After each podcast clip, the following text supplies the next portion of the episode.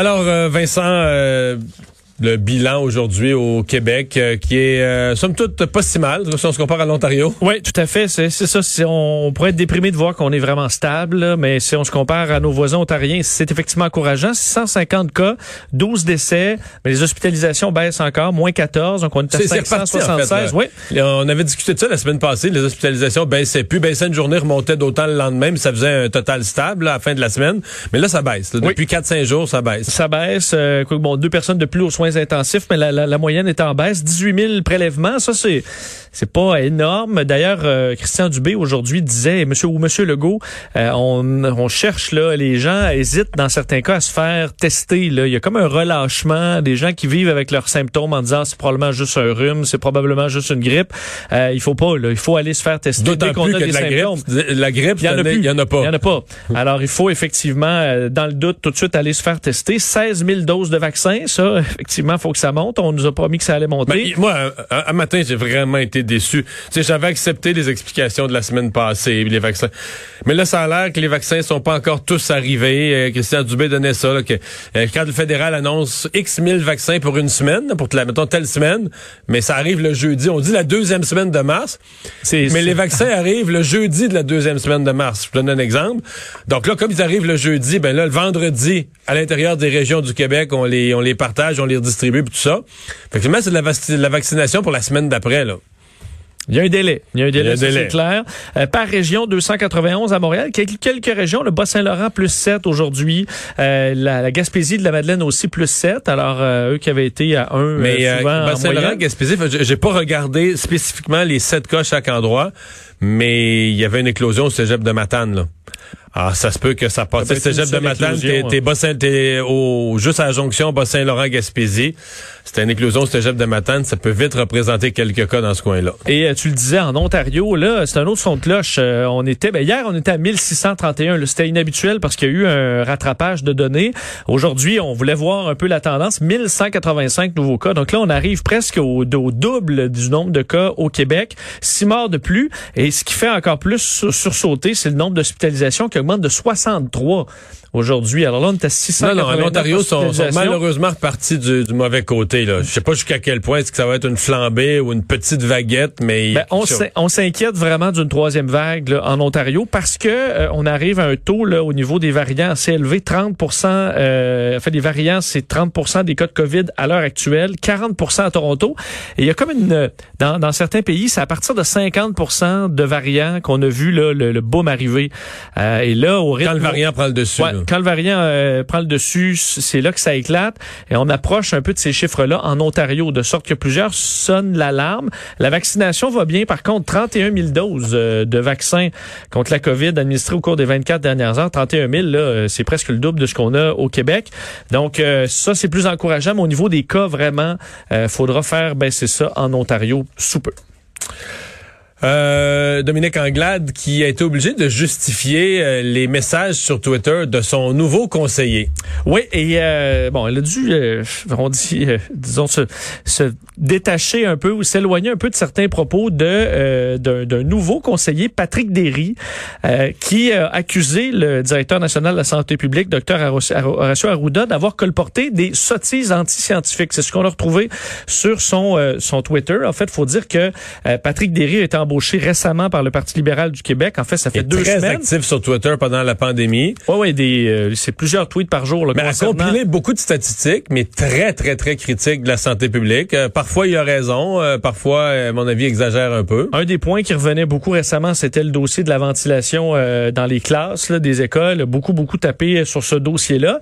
Mais là, donc, revenait sur le fait que certains veulent garder leur enfant à la maison pour protester contre le port du masque. Et là, lui le docteur Arruda comme étant un peu la cause de tout ça parce qu'il a dit l'an dernier que le masque était inutile longtemps, à peu près à la même période l'an dernier, un peu plus loin, là, disons fin mars, début avril, et disant que c'était des sottises antiscientifiques. Dominique Anglade donc prend ses distances, disant les gens ont le droit d'avoir leur, opinion, mais je n'aurais pas utilisé ces mots-là. Elle dit vous m'entendrez pas les dire non plus. Et semble qu'on ait embauché euh, M. Derry parce qu'on aimait ses tweets, c'est ce qu'on a, dit à notre collègue Antoine Robitaille, mais que ça avait fait sourciller quelques membres du caucus de l'opposition officielle euh, cette embauche. Mais il est aussi contre le couvre-feu là. Ce que je n'ai pas entendu Dominique Anglade prendre comme position. Là. Monsieur Derry, là, euh, par répétition, dit d'autres provinces n'ont pas le couvre-feu, leur nombre baisse pareil. Donc, il propage beaucoup sur Twitter que le couvre-feu est inutile. Je n'ai rien contre ça, là, dans mesure il est un, il est un, tant qu'il est un scientifique qui fait valoir des points de vue, là, on compare les points de vue, il peut être pour une mesure, contre une autre, il a le droit. Mais là, est-ce qu'un conseiller, est-ce que c'est la position du Parti libéral? Moi, je présume que oui, c'est un conseiller officiel du Parti libéral. Mais j'ai pas entendu, j'ai pas entendu Mme Anglade dire qu'elle était contre le couvre-feu. Effectivement. Alors, euh, est-ce que cette alliance-là va durer? Euh, du moins, cette, cette collaboration, on verra selon les, selon les tweets, peut-être. Soit dit en passant, à ma connaissance, Horacio Arruda a été nommé directeur de la santé publique par un gouvernement libéral. Là. Oui. Par, non, mais, il le plante, là. lui, il plante, le, Parti libéral plante le docteur Arruda, c'est un ci puis c'est un ça, là. Mais c'est une nomination. Euh, il avait fait sa carrière en santé publique au Québec, il avait été sous-ministre, etc. Mais oui, dans le dernier, euh, dans les, dernières années libérales, c'était le docteur Arruda. Là, ben oui, c'est que c'est une nomination. La CAQ est arrivée, ne l'a pas remplacé, son mandat n'était pas fini, il a pas eu vraiment... Ils, en fait, ils ont renouvelé son mandat en cours de pandémie, mais au début de la pandémie, s'il était là, c'était une nomination du Parti libéral. Mais si c'était une mauvaise nomination, pas, sur leur dos. Monsieur Legault, lui, il connaissait à peine euh, Dr Arruda quand ça a commencé, ou il le connaissait même pas, pas du tout. Euh, D'ailleurs, parlant d'opposition, peut-être juste te faire entendre sur le budget. Euh, tu en as parlé un peu euh, avec Paul Larocque, mais le budget de, de, bon, des, annoncé par le, ministre des Finances, Monsieur Girard, le 25 mars, l'opposition, euh, bon, ça avait certaines demandes, et entre autres, au niveau de Québec solidaire, on demande un budget féministe parce que c'est eux, ce sont les femmes qui auraient bon payé le prix de la pandémie pandémie, euh, plus que les hommes, selon Québec solidaire. Je vous fais entendre à la fois Dominique Anglade et Manon Massé sur le sujet. Elle se doit d'être inclusive, elle doit impliquer l'ensemble des Québécois et particulièrement ceux qui ont été touchés euh, par, euh, par la pandémie. On s'attend à un budget féministe, rien de moins. Pas quelques millions à côté, comme ci, comme ça, pendant que les gros sous vont du côté des secteurs d'emploi masculins. Est-ce qu'on sait de quoi elle parle? Ben, j'aurais aimé qu'elle cible euh, les... Euh, dans quel secteur on n'investit pas parce qu'il y a trop d'hommes qui travaillent? Dans quel secteur on investit? Mais je suppose que c'est le secteur public. Je suppose que la façon... Euh, ce que doit vouloir dire, c'est donner des augmentations de salaire aux employés du secteur public. Je suppose que c'est ça où il y a beaucoup de femmes, effectivement, trop en santé, mais... mais Parce que les domaines qui ont vraiment goûté, je veux dire, le domaine du L'aviation, la restauration, euh, c'est L'aviation, c'est beaucoup des hommes, non? Beaucoup des hommes. En restauration, c'est très mixte. C'est mixte, ouais. L'hôtellerie, plus de misère. Mixte aussi, là. Ouais. Euh, je comprends qu'il y a la pression d'une mère monoparentale, par exemple. Il y a des histoires, puis je comprends, mais à quel point tu peux cibler des domaines, là, Mais les secteurs les plus touchés, ouais, c'est pas clair, là, que... Parce qu'on peut penser aux infirmières où c'est majoritairement des femmes. Mais le gouvernement est en négociation. Euh, non, mais le gouvernement a déjà, non seulement il n'y a pas eu de coupure, mais le gouvernement a déjà réglé au niveau des conditions de travail. C'est pas tout réglé. Il reste le salarial, mais. Euh, Et on chante dans le ton de voix qu'on on accuse un peu le gouvernement de juste cibler euh, son aide financière à des postes majoritairement masculins. J'aurais aimé ça qu'on nomme un petit peu plus loin. Euh, ben, on va, on va voir Gabriel Nadeau-Dubois tout à l'heure. Il pourra nous nommer les secteurs. Euh, sûrement qu'il va pouvoir nous nommer les secteurs euh, dont il parle. Bon. La, monarchie a pas une bonne semaine, mais Justin Trudeau euh, est pas intéressé à ce qu'on en parle. Non, il a pas dit s'il était dans le clan Meghan ou le, ah clan reine d'Angleterre. Euh, aujourd'hui, Justin Trudeau, il voulait pas embarquer là-dedans en point de presse. S'est fait questionner parce qu'on est effectivement au Commonwealth. D'ailleurs, dans l'entrevue euh, entre Meghan Markle et Oprah Winfrey, on en parle du fait que le Canada est dans le Commonwealth, qu'on avait même reçu un certain temps Harry et Meghan donc au Canada. Et alors la question, est-ce qu'on l'a amené à réagir là-dessus? Veut pas embarquer dans des discussions constitutionnelle sur l'importance ou non de la monarchie au Canada. On est en pandémie, c'est pas le temps, je vous le fais entendre. Je ne vais pas commenter la situation de la famille royale euh, euh, britannique, euh, mais certainement que nous allons continuer notre lutte ici au Canada contre le racisme systémique. Ma priorité ces jours-ci, évidemment, c'est la lutte contre la COVID-19 c'est de rebâtir notre économie en mieux. Et tous nos efforts en tant que gouvernement euh, sont alignés là-dessus et sur l'arrivée de vaccins le plus rapidement possible. Euh, des grandes conversations constitutionnelles, euh, il y en a qui peuvent les avoir, mais pour moi, la priorité absolue, c'est la santé, la sécurité des Canadiens et de passer à travers cette pandémie. C'est la bonne réaction. Oui. Je pense qu'il y a assez de problèmes. tu voulais pas qu'il embarque là-dedans. Sans importer les problèmes de... de Sauf qu'il y a quand même le dossier du ah racisme. C'est dans la tête de M. Trudeau. Là. Mais le dossier euh, du racisme, c'est ça que c'est une immense affaire. La reine a dit qu'elle allait prendre ça au sérieux. Mais moi, je sais quand même pas exactement euh, quoi penser de ça dans le sens que j'aime pas une accusation... Euh, c'est lancé en l'air. Là. C'est qui? C'est-tu le prince Charles? Là, on veut pas viser un individu, mais en même temps, on veut pas, en visant pas un individu, c'est comme ça salit toute la famille royale, tout le monde, une brume autour d'eux, de racisme. C'est sûr qu'il y a une différence sur le prince Charles ou si c'est euh, le troisième cousin euh, Germain de la reine. C'est un, employé, on semble parler plus d'un membre de la famille. Oui, ça semblait être une discussion familiale au dire de Harry, mais tu voyais qu'il voulait pas lui du tout embarquer dans dans, dans ce détail-là.